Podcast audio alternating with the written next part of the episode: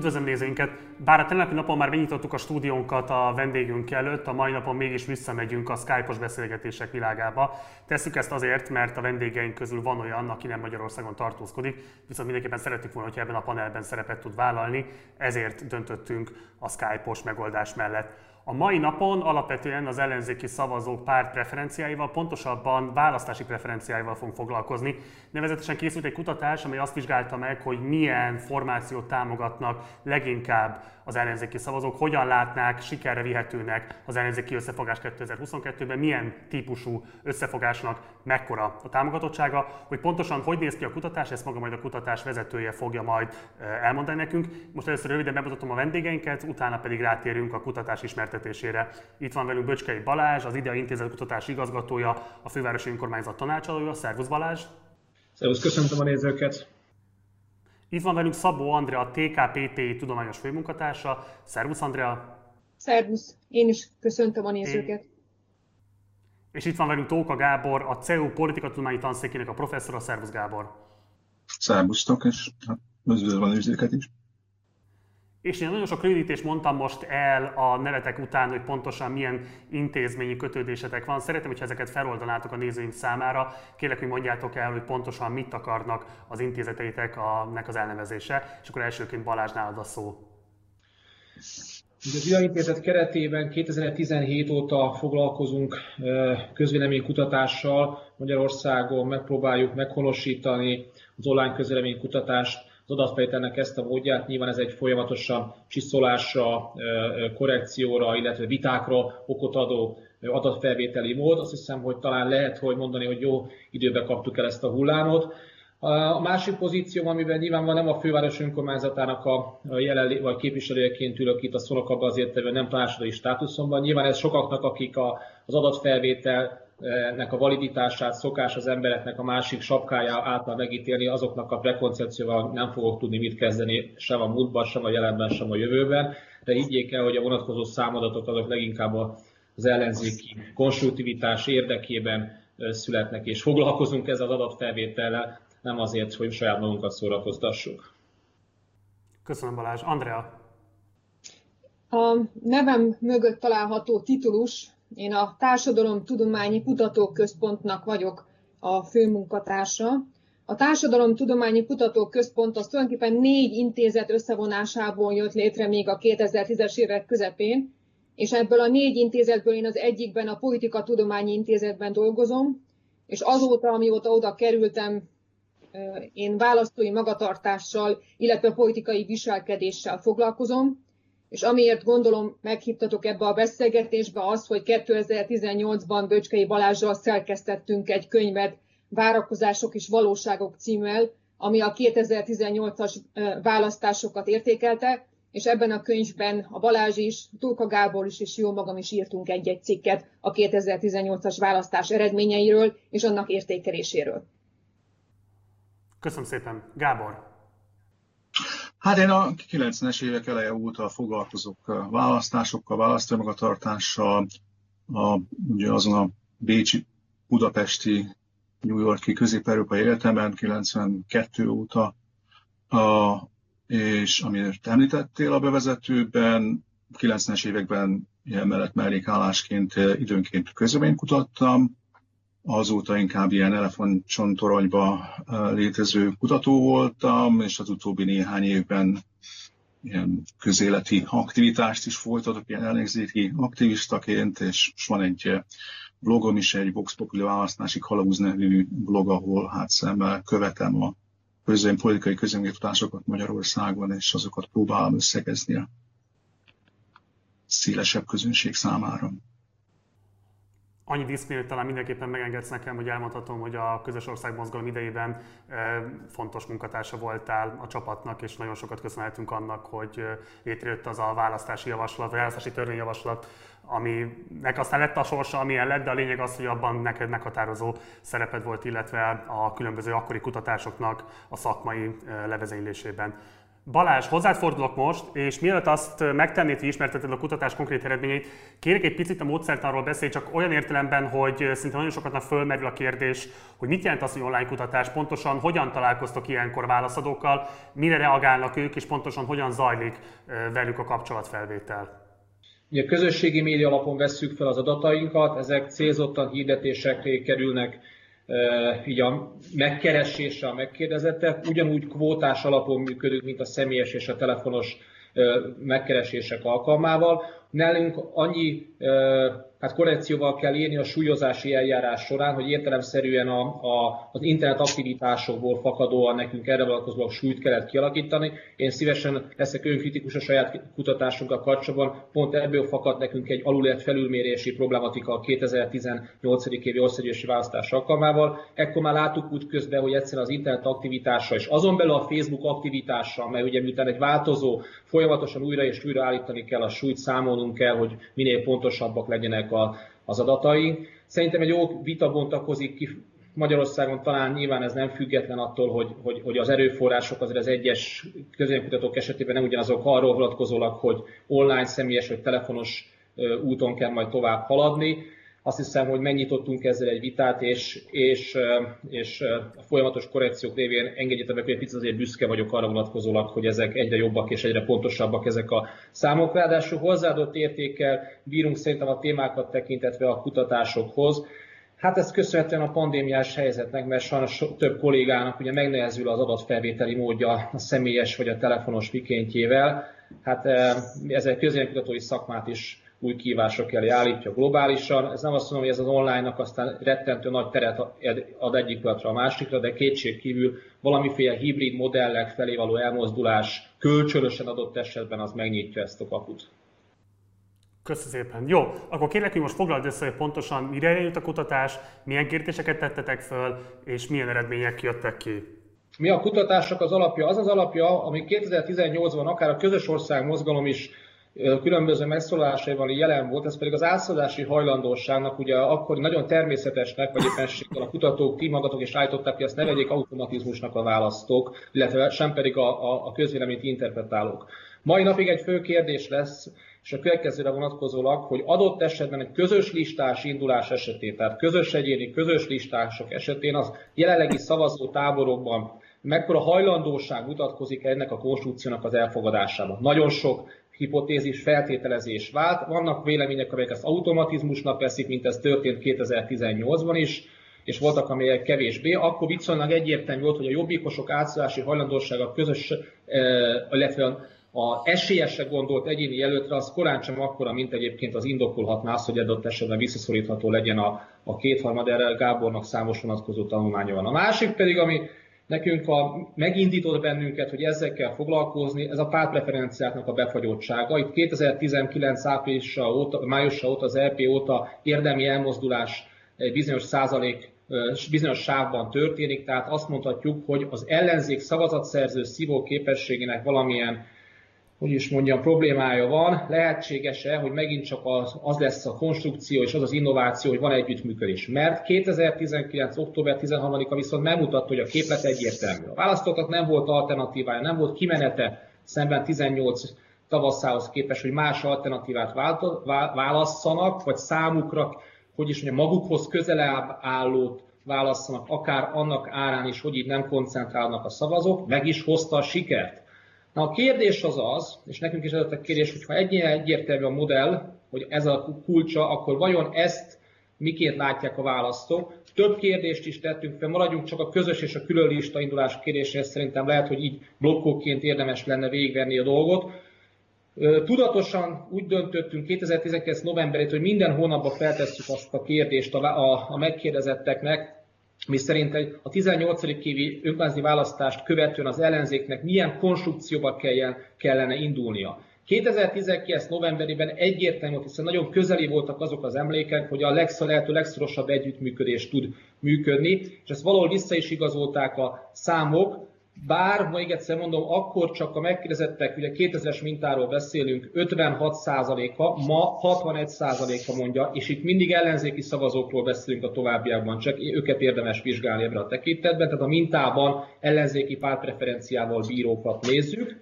akkor 56-ról 61 százalék mondja ma 2020 május végadott felvételben, hogy közös lista és közös egyéni jelöltekre kell, azaz ez legyen az indulási konstrukció. Nem lepődünk meg, ha azt mondjuk, hogy a DK és az MSZP szavazó táborában átlag környéki vagy azon felett van ennek a konstrukciónak az elfogadása. Ezek ebben a tekintetben jól edukált pártok, a DK-nak ugye ez a, ez a mester narratívája bizonyos értelemben, az MSZP-ben pedig hát választók hamarabb fölismerik a a párt kényszerét, mint sem adott esetben a, a párt erről döntött volna.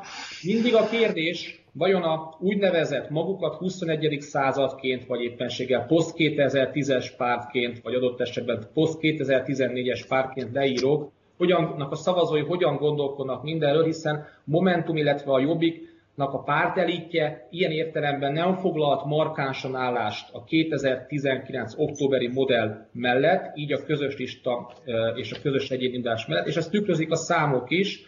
Ma a Momentum szavazóknak az 50%-a és a, a jobbikos szavazóknak szintén az 50%-a gondolja azt, hogy az közös lista konstrukcióját kell támogatni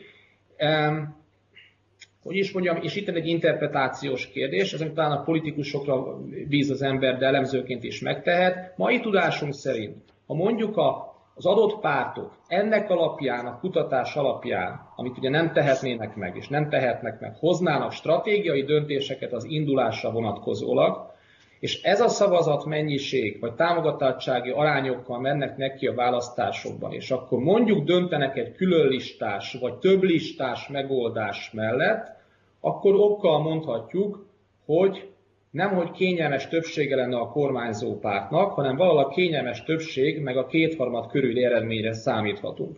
Na most ennek megfelelően adódik a politikai kihívás, hogy vajon ezeket a választókat kell edukálni, és hogyan kell edukálni ezeknek az adott pártoknak, mert 2019 képlete az mégiscsak a lehető legszorosabb, és a mai tudásom szerint nyilván az ellenzéki szavazók 61%-a nem független attól, hogy azért ma a ma a legtöbb ellenzéki szavazója egy kutatásban, de mégiscsak a közös lista indulás pártján van. Talán első körben ezt a blokkot itt akkor is le is zárnám. Jó, um, mielőtt Andrához fordulnék, Gábor, akarsz esetleg reagálni az elhangzottakra? Uh, röviden vagy hosszan? Most először csak röviden.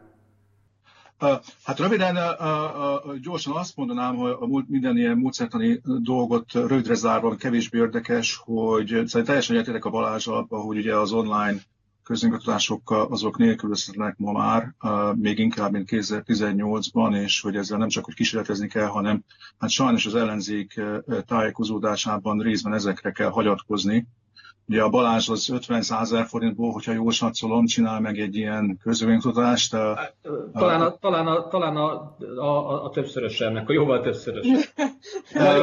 hát az, az alapján, hogy a Facebookból mennyibe kerül egy hirdetés, inkább erre az 50 ezerre tippelek. De, nagyon, nagyon nem, igen. De a, mert hogy más költsége nincsen, mint hogy ugye ott ráklikkelnek az emberek. Tehát ez, ez valóban egy, egy olyan módszer, ami nem olyan megbízható a pontos számok tekintetében, mint amit telefonosan és személyesen el lehet érni.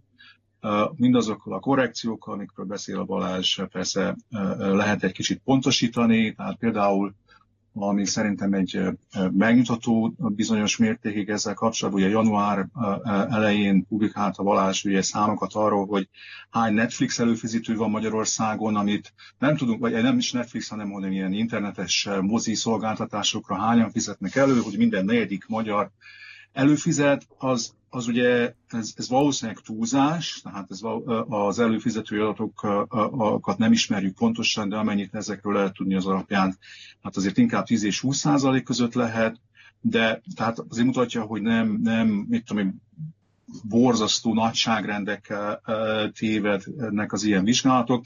Az, hogy valami 56% vagy 61% azt azért nem, ilyen vizsgálatokból szerintem nem érdemes különösebben fontolgatni, tehát a nagyságrendek azok az érdekesek, és Ugye szemben a századvég intézettel, amelyik itt egy-egy év alatt elkölti a Donald Trump és a Joe Biden kampányoknak a teljes közönkutatási költségvetését a magyar közvélemény megismerésére azzal szemben versenyezve, hát valóban ilyen szegény ember vízzel főz megoldásokra kell hagyatkozni. De az érdekes részek azok szerintem nem ezek, hanem tényleg a tartalom. Akkor arra is mondja azért két mondatot, kérlek. Hát, hát, hát a, két, szóval a két dolog van, amit részletesebben is szívesen kifejtek. A, a, az egyik az az, hogy szerintem ebből a közönkutatásból azt látjuk nagyon jól, hogy körülbelül hol tart most az ellenzéki pártok közötti beszélgetés ennek a listáltásnak a kérdéséről, és még talán azt is egészen jól uh, megjósolhatjuk ezek alapján, az adatok alapján, hogy hol fognak végződni ezek a beszélgetések.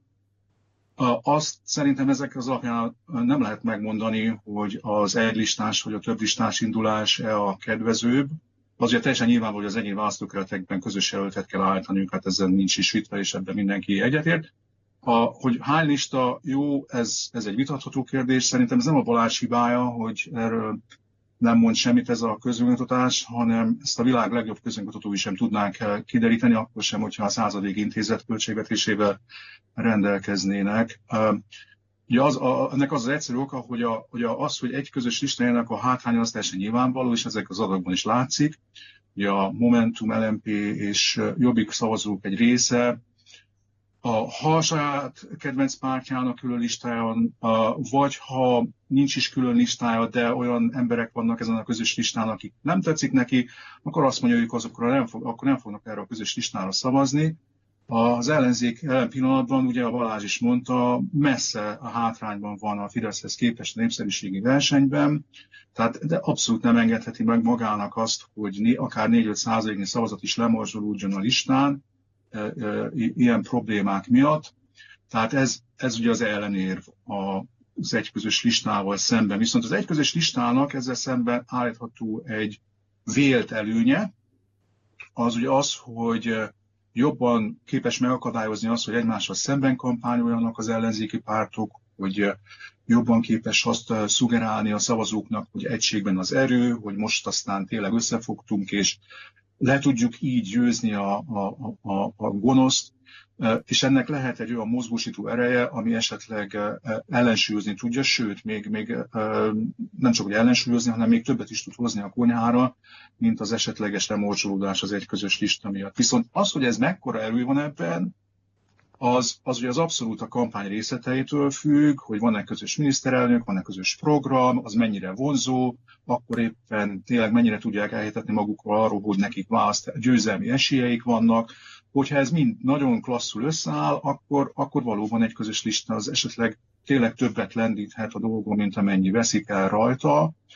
Ugye a Jobbik az teljes joggal hivatkozik arra, hogy ugye Észak-Magyarországon az önkormányzat választások idején volt egy-két teljesen közös lista néhány Észak-Magyarországi megyében, és azok kevésbé tudták hozni az ellenzéki pártok összesített Európa parlamenti választás eredményét, mint azokban a megyékben tudta azt hozni az ellenzék a megyei listákon, ahol külön-külön indultak, de ez, ez, ez ugye ez egy ilyen pessimista szenárió abból a szempontból, hogy nyilván egy ilyen megyei listás választás ott nem volt olyan tétje a dolognak, most akkor itt az összefogás az most legyőző valamit, meg nem tudom micsoda, tehát ott nem tudott érvényesülni a közös listának az esetleges plusz mozgósító ereje. Viszont ezt, tehát ezt ugye el kell dönteni az ellenzéknek valamikor, mit tudom, 6 hónappal vagy 3 hónappal a választás előtt legkésőbb, hogy hány lista indul, és addigra ez nem lesz belátható, hogy a közös listás indulásnak mindezek a pszichológiai előnyei azok mekkorává válnak. Tehát ez így íróasztal mellett nem eldönthető kérdés, ezt sajnos el kell vállalni ezt a politikai felelősséget az ellenzéki pártoknak. Most nagyon sokat beszéltem, úgyhogy itt ezen a ponton nem, Gábor, mindjárt fog, lesz lehetőséget folytatni, és a Balázsok is lesz lehetősége reagálni, de mindenképpen szeretném Adriát csatlakoztatni a beszélgetésbe. Egyrészt kérlek, hogy válaszolj, vagy reagálj az elhangzottakra, másrészt pedig kérlek, hogy válaszolj arra is, amit most már fölmerül, de akkor direktben is szeretném a véleményet hallani erről, hogy egyébként az átszavazási hajlandóság és a listaállítási preferenciák között szerinted mekkora korreláció mutatható ki, akár a Balázsik mostani kutatása, akár korábbi kutatások alapján? Jó, hát nagyon érdekes már önmagában az a néhány perc, amit elhangzott, csatlakozva ahhoz, amit a Gábor mondott, valóban az online kutatásoknak nagyon nagy jövőt jósolok itt Magyarországon. Ugyanakkor kétségtelenül nem fog eltűnni sem a személyes kutatás, sem pedig a telefonos kutatás.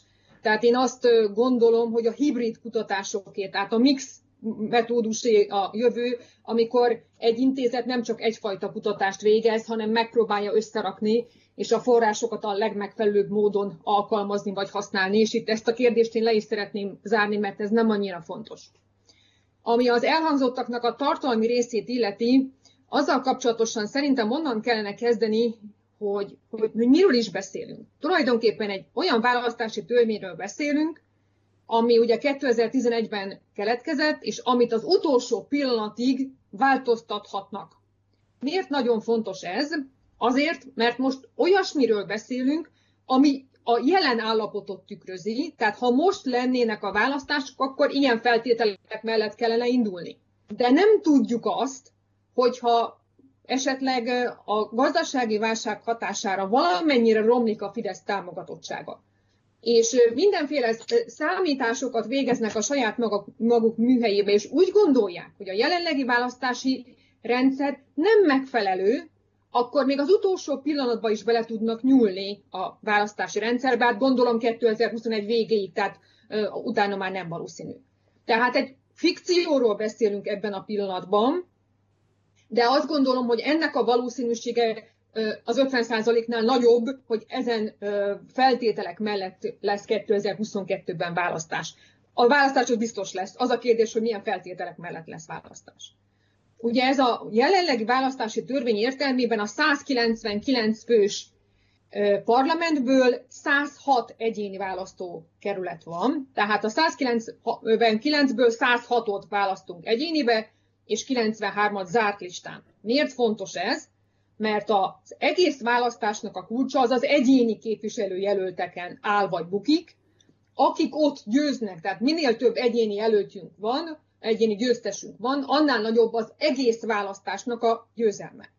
Ez pedig azért van, mert a magyar választási rendszerben van egy úgynevezett győztes kompenzáció intézménye, ami azt jelenti, hogy nem csak a vesztesek kapnak szavazatokat a listákra, hanem a győztes is kap az első és a második helyzet közötti gepet, az gyakorlatilag fölviszi az országos listára, tehát a győztes túlkompenzálódik, ezért van kulcsfontossága az egyéni ö, ö, kerületeknek, és kissé kevésbé fontos ez a bizonyos listaügy. Tehát a, a kulcsa az egésznek, hogy minden egyéni képviselő jelölt közös jelölt legyen. De, és itt van a bukás, amiről nagyon keveset szoktak beszélni.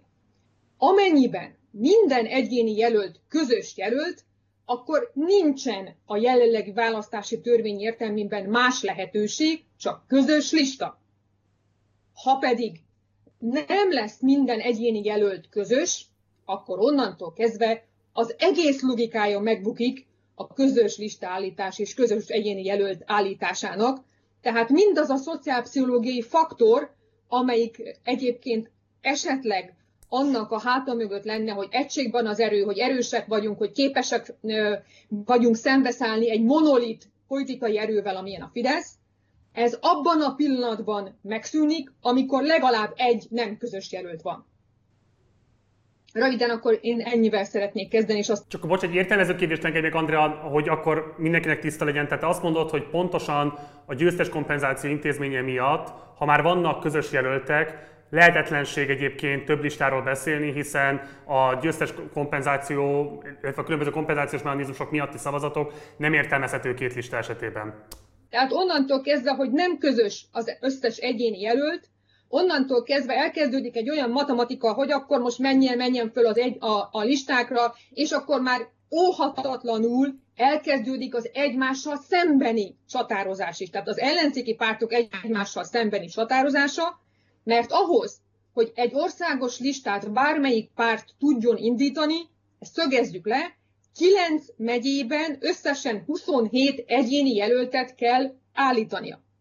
Ezt pedig, akárhogy is nézzük, a 106 egyéniből, ez sok. Tehát, hogy ez itt bizony versengésre készteti az ellenzéki pártokat akkor, hogyha listás, ha, ha külön listás szavazás van, és én egyértelműen azt állítom, hogy abban a pillanatban, amikor elkezdődik az ellenzéki pártok közötti verseny, onnantól kezdve a szavazók számára ez egy negatív visszacsatolás, nekem az a gyanúm, hogy ha nem fogják tudni előállítani azt a konstrukciót, amelyik ezekből az adatokból látszik, akkor történhet egy úgynevezett landscape hatás, aminek következtében az ellenzéki szavazók nem megosztják a szavazataikat, hanem nem mennek el szavazni. Mert azt fogják mondani, hogy nincs meg az a konstrukció, ami 2019-ben győzelemre vezetett, én ezt szeretném, ezt szerettem volna egészen pontosan, nem tettétek meg, hát akkor én meg nem megyek el. És abban a pillanatban, hogy alacsonyabb lesz a részvétel, az a monolit erőt, ami most jelenleg a Fidesz, az az összeállt hatalmas tömböt még nagyobb sikerhez, gyakorlatilag a sima kétharmadhoz fogja vezetni.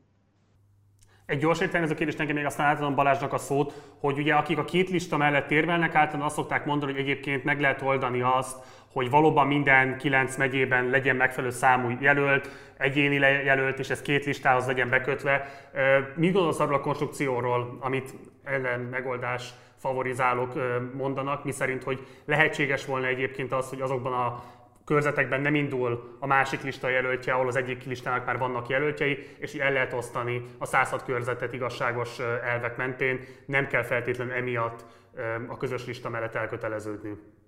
Igen, én azt hiszem, hogy ezt nem lehet igazságosan elosztani. Azt lehet persze mondani, hogy azokban a körzetekben, ahol a Fidesz úgyis győzni fog, ott lehet ezt az ügyet elintézni, csak akkor ebben azt mondjuk, hogy eleve feladtuk a győzelemnek az esélyét. Tehát, hogy itt, egy, itt, itt nem matematikáról van szó, itt pszichológiáról van szó. És ezeket a hatásokat nem tudjuk megfelelő módon becsülni. Tehát, hogy az a páp, mondjuk azt, hogy pápai ellenzéki szavazó, aki azzal találkozik, hogy mégsem egységes közölt, közös jelölt van pápával, hogy arra milyen hatással fog kerülni, és ugye neki azt mondták, hogy majd a kampányban közös jelölt lesz, és kiderül, hogy nincs közös jelölt. Én szerintem ennek nekem az a gyanúm, hogy negatív pszichológiai hatásai lehetnek. Tehát arra ösztönzi a szavazókat, hogy ne menjenek el szavazni. Jó, köszönöm szépen. Balázs! Egyrészt köszönöm, hogy, a, hogy, hogy, hogy megengedtek, és a nézőtől is egy, egy fél percnyi, percnyi nem olcsóbb ma az online kutatás még Magyarországon. Tehát hiába arányosan mondjuk nagyon magas az internet illetve a Facebook felhasználók isnak a száma az, az nagyon magas Magyarországon. Ennek ellenére pont az, hogy minden Facebookhoz, áll, Facebookhoz izálódik, remélem, hogy ezt értették, hogy itt akarok, a politika digitalizálódik, mind a fogyasztás, mind a politikának a hirdetési felülete a Facebookká vált, folyamatosan emelkednek a Facebooknak a hirdetési költségei. Tehát amit a Gábor említett, sokszorosa a, a, a, amiben kerül majd egy online kutatás ma Magyarországon. Én oda csatlakoznék, az Andrea befejezte, ezt a demobilizáló hatást. Tehát lehet-e tisztább indulási képletet előállítani az ellenzéknek, mint a közös lista, közös egyéni volt 2019. október 13-a tükrében. Azt mondhatjuk, hogy nem, nyilvánvalóan, és vajon ez az a bejelentés, amely ne felejtsük el, nem politikai feszültségmentes vitákat fog generálni, hogy akkor miért közös lista, vagy miért külön lista, hány miniszterelnök jelölt, és akkor jön az a matematizálódás, ami ugye ez a, ami, ami egyszerűen nem fordítható le sokszor is és idősoros kutatások ellenére sem arra, hogy az emberek érzelmileg erre a dologra hogyan változtatnak. Abból a pozícióból fogunk indulni, hogy egy csalódottság helyzetből kell majd egy külön lista esélyessége mellett érvelni, úgyhogy a választóknak ez a matematika 2019. október 13-a tükrében nem lesz egyértelmű, és a választói gondolkodás az nem ilyen, hogy az egy meg egyet azt adott esetben kettőnek higgyel, az, hogy a választók miért választanak egy pártot, ezer más komponense lehet, és, és az itt a beszélgetésben bent lévők ezzel foglalkoznak többek között, hogy egyszerűen, ahogy a szociális válságtól sem várhatjuk az automatikus zsilipelését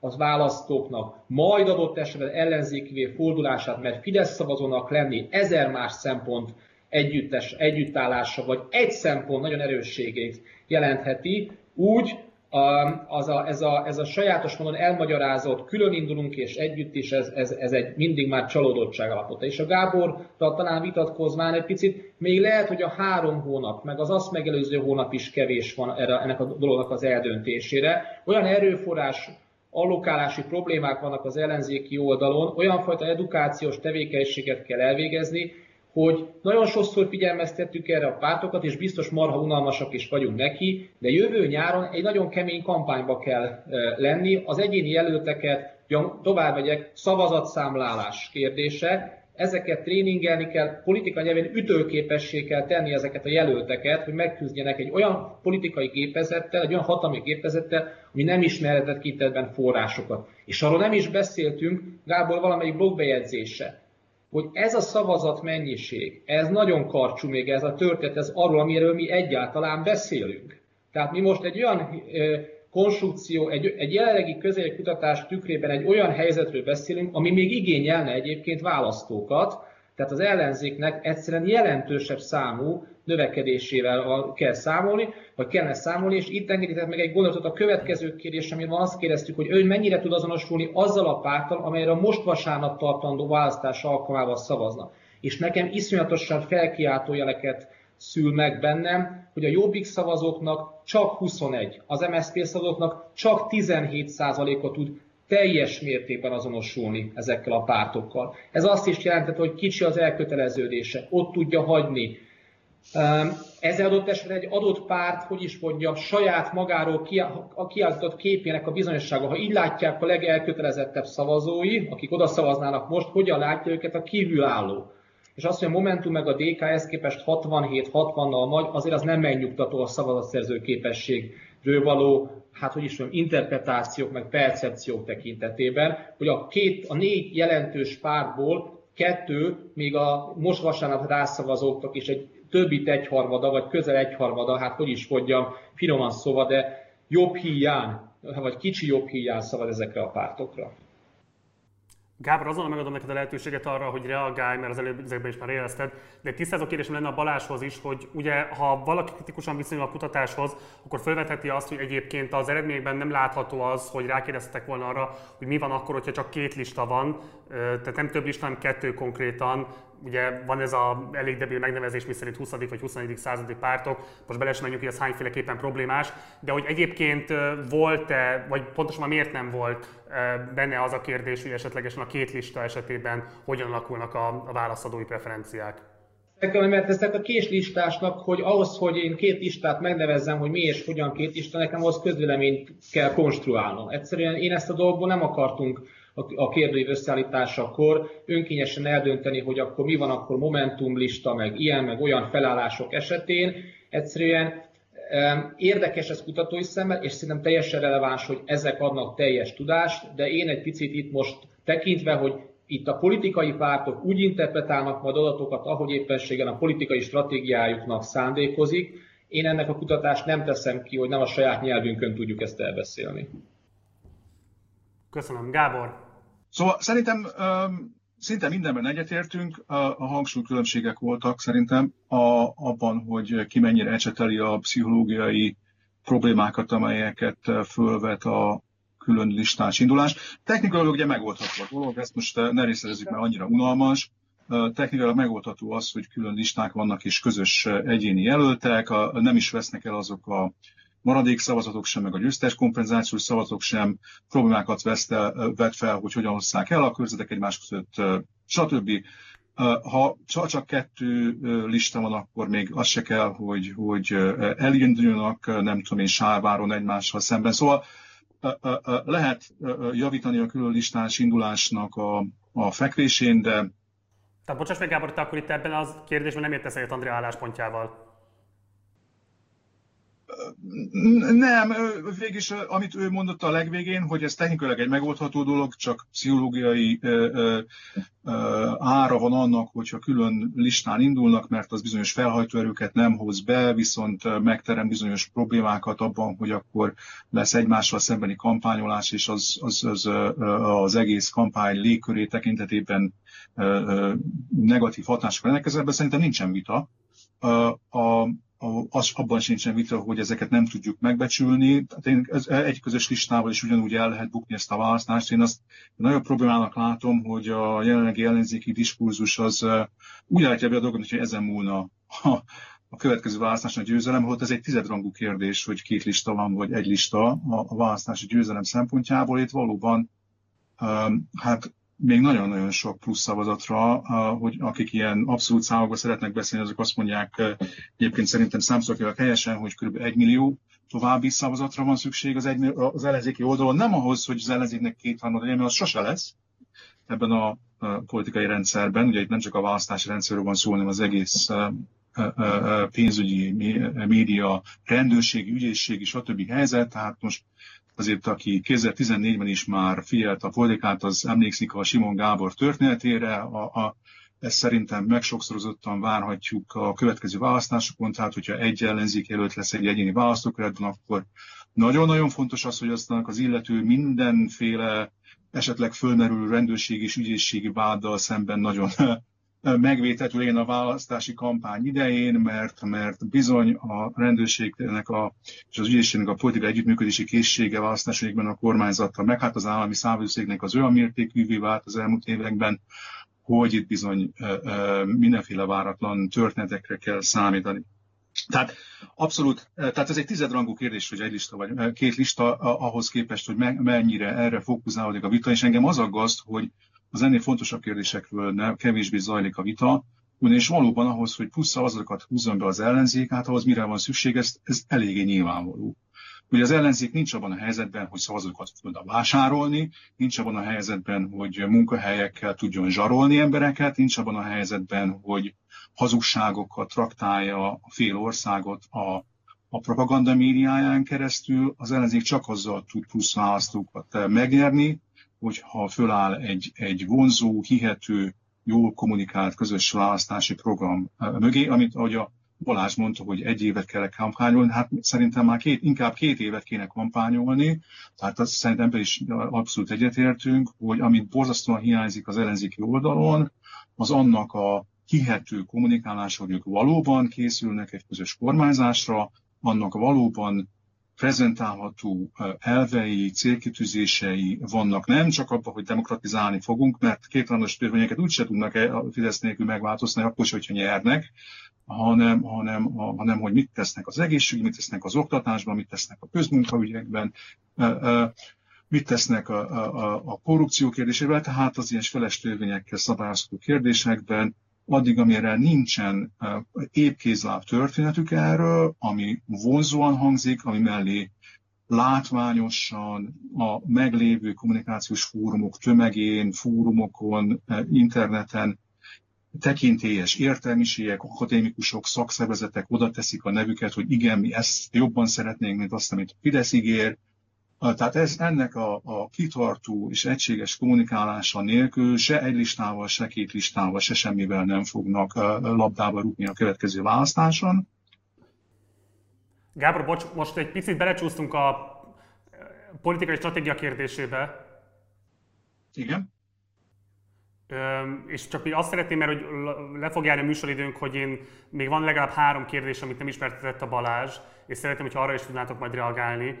Úgyhogy kérlek, hogy kerekítsd le a mondandódat, és akkor utána Balázs ismertess még a három kérdést, és arra reagáljatok majd. Oké, okay, akkor rögtön, oda, rögtön vissza is térnék a, a Balázs közönkutatásának az egyik kérdéséhez, mert szerintem a, ugye az, a, a, tehát, a, tehát az, hogy erre fokozódik a, a, a vita, az ugye az azt jelenti, hogy igazából ők nem győzelemre készülnek. Igazából ők arra készülnek, hogy vereség lesz. Csak hát ezt nem lehet ugye elmondani, hanem hát előtérbe kell helyezni azokat a, naív hívő politikusokat, akik esetleg még hittel is tudják mondani azt, hogy itt mekkora esély van, és, és az, a, az a egy lista vagy több lista diskurzusnak az előtérbe állítás, az arról szól, hogy ki a nagyobb ellenzéki, ki akar itt határozottabban.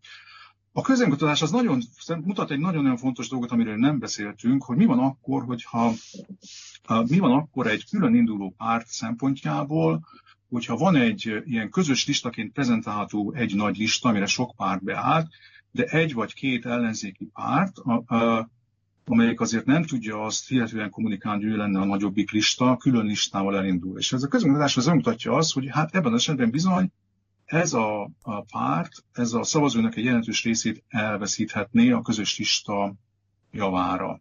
Szerintem ez egy nagyon érdekes momentum, és ez, mert ugye azt mutatja, hogy, hogy akik a, a, be akarják húzni a közös listára, azok, a, a, tehát a, lehet, hogy olyan funkcionálnak a diskurzusnak, hogy elvenni szavazatokat a, a külön induló listákból. Tehát, hogyha Jobbik mondjuk külön elindul, mert végül az lesz a helyzet, hogy külön elindul, akkor, akkor bizony a jelenlegi 10%-nyi szavazójából lehet, hogy, hogy, hogy 3, 4, 5, 6 százalék átszavaz a közös listára, a, főleg akkor, hogyha erről szól az, az ellenzéki diskurzus, hogy a, aki külön listán indul, az áruló. A, a, na most a, a, ami, tehát ez szerintem nagyon érdekes, és ebb, innen látjuk azt, hogy valóban itt a, az egy közös listán indulás mellett valóban vannak olyan nyomós érvek, amelyek még akkor is a közös listával való beállásra rászoríthatják a, a, az összes ellenzéki pártot, hogyha amúgy nem meggyőzők azok az érvek, hogy ez a leges, legjobb mód arra, hogy az ellenzék teljes sikert ér el ezen a választáson. Úgyhogy a, ez, ez egy érdekes momentum szerintem itt ezeknek a közönkutatásoknak, tehát hogy a külön induló lista az, az szavazatokat veszíthet a nagyobb és közös listaként prezentált lista javára. Tehát ez egy komoly zsaroló potenciált teremt szerintem. Jó, akkor Balázs, erre mindenképpen reagálj, szerintem egy részről, de részben azt is kérem, hogy akkor ismertesd még a további kérdéseket, amiket kutattatok. Igen, ez egy, az egy döntő, és jó, hogy ezt a Gábor kiemelte, hogy itt ugye ne úgy, a, nyilván látják a nézők is az ábrákat, ne úgy gondolják, hogy itt egyszer csak olyan tömbök állnak fent, amelyek egymással kibékítetetlenek a, a, a véleményüket tekintve. Úgy van ugye, hogy a Jobbik és az Momentum szavazói, amelyek kétségkívül, hogy az elitjük nem döntötte el, úgy a szavazók sem döntötték el, hogy merre mennek ebben a, vég, ebben a kérdésben, ők ma megosztottak. Tehát e, ebből a tekintetben itt 50%-ok vannak az egyes pártok szavazótáborán belül is, ha nagyon élesen és le akarom egyszerűsíteni ezt a történetet, de engem a, abból a szempontból, hogy a szavazatkoncentrációt és tényleg a, a, a legegyszerűbb és tiszta kampány hatékonyságra nézem, nem megnyugtató, ha ez a vita sokáig tolódik. Azt mondja a Gábor, hogy két év, akkor ugye az azt jelenti, hogy ősszel, ha ugyanezt a beszélgetést meg tudjuk ebben a formában ismételni, az nem a mi hibánk lesz ebből a tekintetben, még akkor is, hogyha, tehát hogy ezen akkor be is fejeztem. És akkor a, van egy döntő kérdés, amit általában úgy szokás használni a politikában, és a politikai osztály, meg a véleményvezérek adatok hiány beszélik el, hogy ilyen személyi kérdés van, olyan kérdés van, és azért nem kell erre a listára menni, egy közös listára menni, mert ha rajt van XYZ, az taszítja a választópolgárokat. Ugye ezeket mindig adatok hiány beszélik el a politikusok, hisz nekik egy diskurzusból akar aztán saját magára nézve adatot konstruálni. Na most épp ezért voltunk kíváncsiak arra is ebben a kérdésblogban, hogy mit tennének akkor a megkérdezettek, ha a közös ellenzéki listán olyan ellenzéki politikusok is szerepelnének, akikkel a megkérdezett nem szimpatizáz, ez nem szimpatizáz. Ez azért fontos kérdés, mert feltételezhetjük, hogy olyanokra is kellett szavazni 2019. október 13-án, akár polgármesterként, akár önkormányzatként, aki nem az ő pártjelöltje volt, akivel nem szimpatizált, és nem szívesen tette. Úgy tűnik, hogy számos helyen mégis túlléptek ezen a tudásokon, és itt is van egy ilyen, hát hogy is mondjam, szórás a pártok, vagy az, az említett pártok között. Ugye a jobbikok, jobbik szavazói, akik a közös egyéni és az ellenzék közös listára szavaznának, ebben az esetben is, az egy 37 százalék, és a Momentumosodnak is az 52 százaléka. Ezt csak azért mondom, és itt meg is állok az interpretálásba, hogy az a fajta diskurzus, hogy az egyes táborokon belül egyes személyekkel szemben olyan szintű antipátia lenne, és olyan egységes, hogy ez megakadályozza a közös listás indulást, ez kutatást nélkül intuícióval megmondom, hogy nincs így, és mint az adatok mutatják, ennek már, hogy is mondjam, a relevanciája nem ez a döntő kérdés. Mikor egy post kutatást csináltunk 2019. október 13-án, akkor azt láttuk, hogy az, az volt a, a döntő szempont, nem a borkai hatás miatt döntöttek ki az utolsó napokban, hanem létrejött a konstrukció, antiprotest, magyarán protest szavazás, bocsánat, helyesen Fidesz kritika volt, és nem utolsósorban a jó jelöltek. Tehát az, aki személyi konstrukciókból akarja interpretálni a saját politikai stratégiáját, az a saját szavazótáborát sem tudja helyesen interpretálni, és hogy a Gábor mondotta, előállhat az a helyzet, hogy aztán ez a pár saját magát hozza rossz helyzetbe, mert a szavazói hát nem fogják követni az elitjének a magatartását, a kormányváltás iránya, erőssége bennük dominánsabb, mint az, hogy a saját politikai identitásának minden tekintetben konzisztens döntést hozzon. Most azt kérem tőled Balázs, hogy röviden ismertesd még a maradék kérdéseiteket, illetve eredményeteket, és utána mindenképpen Andriának szeretném megadni a szót. Azt hiszem, hogy körbeértük a kérdések tekintetében, tehát a Gábor interpretálta a kérdésblokk harmadikját, és akkor így én pedig végére értem a dolognak. Jó, akkor Andrea. Jó, nekem ezekből az adatokból két fontos tanulság van. Az egyik az, hogy a pártok edukációs feladatát senki más nem fogja tudni rajtuk kívül elvégezni. Tehát az, hogyha a pártok a saját szavazótáborukkal nem megfelelő módon kommunikálnak, és nem azt fogják kommunikálni, ami számukra a fontos, és ami előre viheti valamilyen módon a, a 2022-es győzelmi esélyeket, az látszik ezekből az adatokból, hogy az, az adott párt identifikációs képességét fogja szétzilálni, még jobban szétfeszíteni a saját tábort, és itt elsősorban egyébként a jobbikra gondolok. Tehát még jobban széteshet a jobbik akkor, hogyha ha nem megfelelő irányt ad a saját szavazó táborának, és én azt állítom, hogy ez a megfelelő irány egyébként ez a, ez a közös lista és közös egyéni jelölteknek az indítása. A másik, ami szerintem nagyon fontos, az, amit itt a, a Balázs hangsúlyozott, hogy nincs már ilyen, hogy van olyan személy, aki kizáró a közös ellenzéki indulás szempontjából, tehát nincsenek ma már olyan politikusok, akik abóvó elfogadhatatlanok az ellenzéki szavazók számára. Mindannyian tudjuk, hogy kiről beszélünk, annak ellenére, hogy nem mondjuk ki a nevét. Tehát én azt hiszem, hogy 2006 óta megfelelő idő telt el ahhoz, hogy mondjuk a gyurcsány hatás megszűnjön, vagy legalábbis annyira csökkenjen, hogy ne ez legyen az, amelyik megakadályozza a közös indulást. De, és akkor megint visszatérek az egyes ponthoz, de ehhez az szükséges, hogy a Jobbik, a Momentum és az összes többi, és az LMP, ezt ne felejtkezzünk el, mert a, a, a Balázsék kutatásában az, ellenzéki, az, az LMP és ellenzéki szavazók nagyon érdekesen viselkednek, tehát, hogy a saját pártelítjük igenis, hogy elvégezze az edukációs tevékenységét, és én egyetlen adatra szeretnék utalni, hogy abban a könyvben, amit említettünk, kiszámoltuk, hogy csak Budapesten és a megyei jogú városokban 2018-ban a az egyéni képviselőjelöltekre való átszavazás a baloldalon hat mandátumot hozott. Tehát csak önmagában az,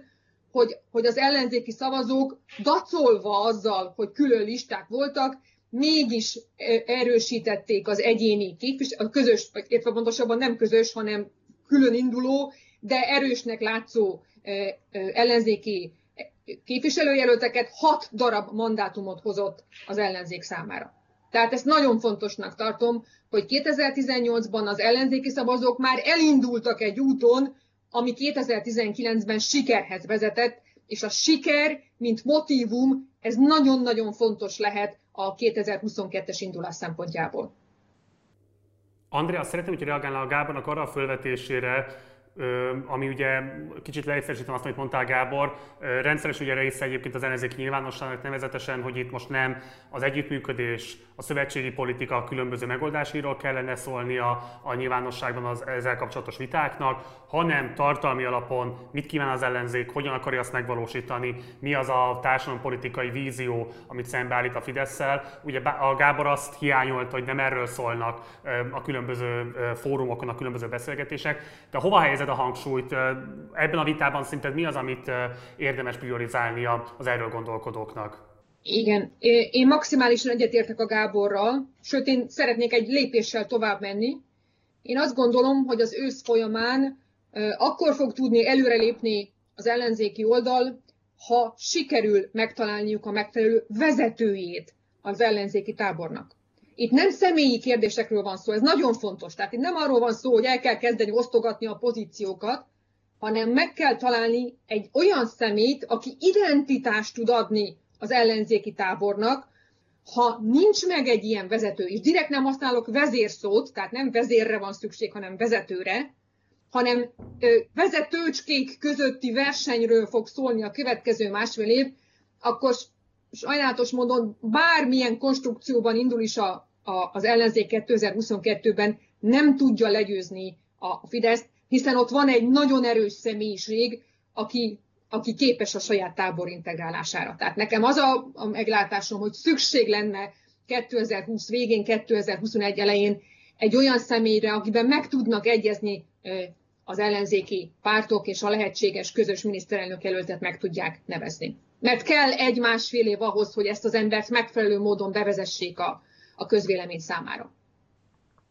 Számtalan kérdést vetettetek fel, amikről még lehetne hosszan beszélni, de a műsorunknak a végére értünk, ezért most egy zárókörre lesz már csak lehetőség. Azt szeretném majd kérni tőletek, a megszólalás során úgy fog kinézni, hogy Balázs, Gábor, Andrea, hogy akkor 3-4-5 mondatban zárjátok le, hogy szerintetek mik a legfontosabb megállapításai ennek a kutatásnak, és ebből szerintetek mi az, amit leginkább egyébként az ellenzéki nézőinknek érdemes elraktározniuk, tehát ők mit tehetnek annak érdekében, hogy bármilyen formában is, de az ellenzéknek az egységesülése megtörténjen, hogy valamilyen módon érdemben föl tudják venni a versenyt a fidesz szemben, és hogy a kormányváltás lehetősége ne ússzon el már 2020 végén.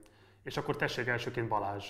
Nagyon fontos, vagy tehát lehet, hogy fontos, lehet, hogy sajátos, hogy én a konklúziót e, e, úgy kezdem, hogy egy, egy csoporttal nem találkoztunk, ez pedig, a, és nem beszéltünk, de nem is volt célja a beszélgetésnek, hogy a ma a pártpreferenciájukra nem válaszolók, hogy azok, azokban bizonytalanok, az különböző ellenzéki konstrukciók esetén melyiket tartják magukra nézve, hogy is mondjam, közelebb állónak, hogy elérik azt a célt, hogy ők maguk mondjuk kormányváltó szavazókká válnak hogy mi az oka, hogy ebben a nem tudom, nem válaszol nagy tömbben, akik benne vannak, annak ezer oka lehet ugye választómagatartásilag, de hogy a, lehet-e a felhajtó erő az, hogyha esetleg az egyes konstrukció feláll. Mi erre fogunk fókuszálni a következő időszakban, mert a konklúziónak egyik, akkor legyen a másik elem az, amit a Gábor és Andrea is megerősített, hogy itt már bocsánat, hogy ilyen piac nyelvén fogalmazott, de egy kilóra több szavazóra van szükség ahhoz egyáltalán, és ehhez szerintem a most ellenzékre nem szavazókra, vagy azt nem válaszolókról van viszonylag kevesebb tudásuk. A harmadik pedig az, hogy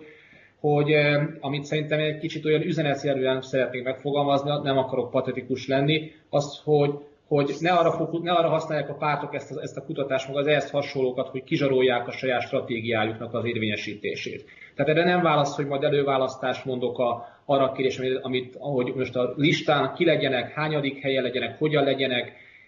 Az előválasztást akkor csinálom, ha annak van értelme, ott, ahol van értelme, és ami legfontosabb, ott, ami van forrás, mert ezer helyre kell még majd allokálni az esélyesség erősítése véget a, a dolgokat. Szóval ezek az kutatások szerintem is hozzá kell, hogy segítsenek a, a, a politikusot ahhoz, hogy idő van.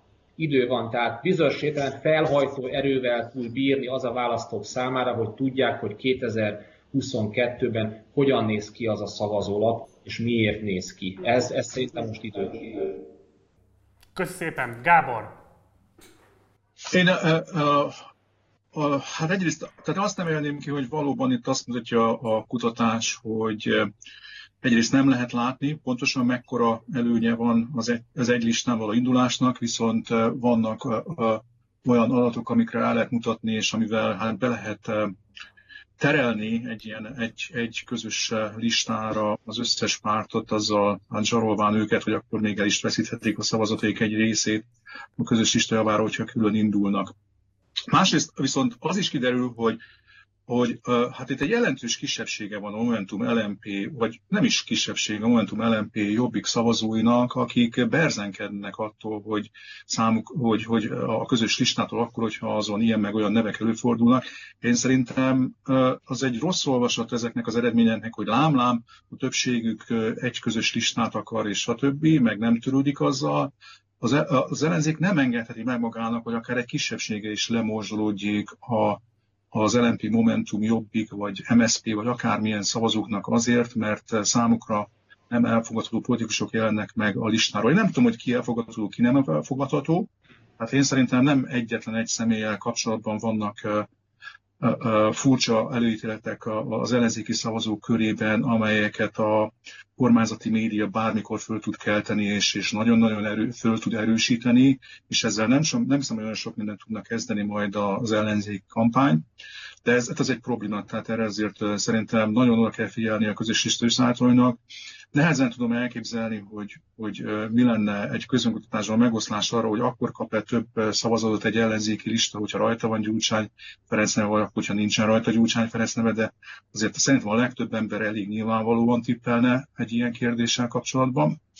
A, a, a, és um, igen, és hát a, talán még ugye azt a, nem tettük hozzá, illetve a Balázs említette egyszer, hogy ugye nem egyszerűen azért kell két éves fölkészülésben gondolkodni az ellenzéknek, mert ez az előválasztás, lebnyújtás is egy nagyon körülményes feladat, és a közös program összerakása és hatékony kommunikálása az egy nagyon-nagyon időigényes feladat, főleg annak, akinek olyan kevés média rendelkezésére, mint az ellenzéknek, hanem hát itt bizony ahhoz, hogy azokat az ellenzéki szavazókat valaki meg is számolja, ahhoz ahhoz kb. 30 ezer igen jól kiképzett emberre lenne szükség a következő választásokkor. Az nem elég, hogy egy tessék-lássék fölkészített eh, idős ember beül reggel fél hatkor, és aztán majd éjjel eh, valamikor hazamegy, azzal, hogy elvégezte a dolgát.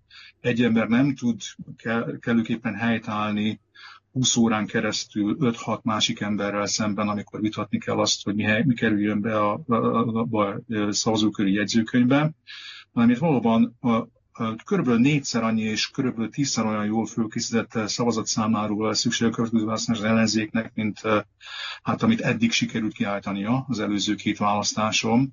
És ha ezt el akarják érni, akkor ezt a feladatot is bizony el kell kezdeni pörgetni, és nem lehet rábízni majd arra, hogy majd ilyen meg olyan civil szervezetek, meg a Marinéni már tíz éve nagyon jól megoldja ezt a dolgot, és majd ő most is meg kell oldani. Ezt láttuk, hogy hova vezet. Volt olyan szavazókör 2018-ban, ahol három ellenzéki delegát írta alá azt a jegyzőkönyvet, amelyeken az állt, hogy az MSZP nulla szavazatot kapott, és 95 MSZP szavazatot, MSZP párbeszéd szavazatot átírtak a Fideszhez. Ez három ellenzéki delegát írta azt a szavazóköri jegyzőkönyvet.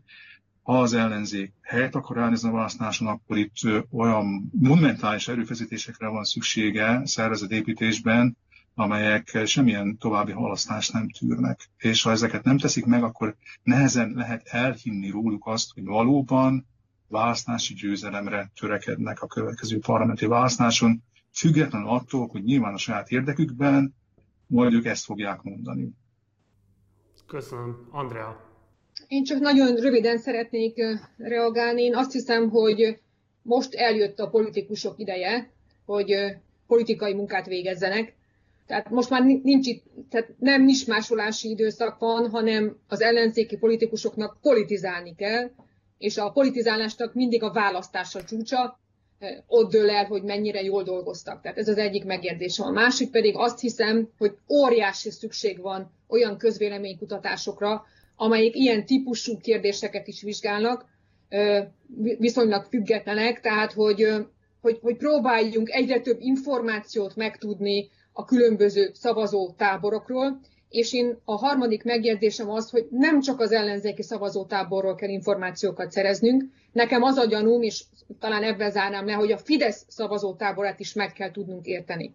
Tehát ö, nem csak tudományos értelemben kell megértenünk a Fidesz szavazótáborát, hanem haszon szempontjából, tehát közvetlenül ö, átkonvertálható haszon, haszon szempontjából is, hiszen egy hiszen 2006 óta ez egy nagyon szépen összeállt tömb, és oka van, hogy miért szinte kikezdhetetlen ez a tömb, nagyon jó lenne őket megérteni, és ez alapján ö, hozzájuk is szólni, hiszen ők is, ők is részesei a magyar nemzetnek. Köszönöm szépen, eddig tartott most a műsorunk, köszönöm szépen a részvételeteket a műsor elkészítésében, és akkor a, szerintem egyébként egy olyan témát vetettünk föl, amivel biztos fogunk még foglalkozni, ha nem is most a nyár folyamán, de legkésőbb az ősz folyamán biztosan, és remélem azt, hogy akkor egy kicsit azért majd biztatóbb lesz már az ellenzéki körkép, és mindazok, amiket itt most felvetettetek, hogy jó lenne már nem arról beszélni az ősz folyamán, remélhetőleg őszre ténylegesen megoldást nyernek ezek a dilemmák, ezek a kérdések, és akkor tudunk majd esetleg másról is beszélgetni, de biztosan vissza fogunk várni benneteket ebbe a műsorba még. Köszönöm szépen Böcskei Balázs, aki itt volt velünk, köszönöm szépen Szabó Andreának, és köszönöm szépen Tóka Gábornak is. Szervusztok, minden jót! Szervusztok, viszlát! Szervusztok, viszontlátás! Ez volt már a napi partizán, holnaptól indul a POST, vagyis a pandémia okozta színházi találkozó, amelynek keretében minden nap különböző kerekasztalbeszélgetéseket, vitákat szervezünk a Magyarországi Színház művészet legkülönbözőbb alakjainak a meghívásával.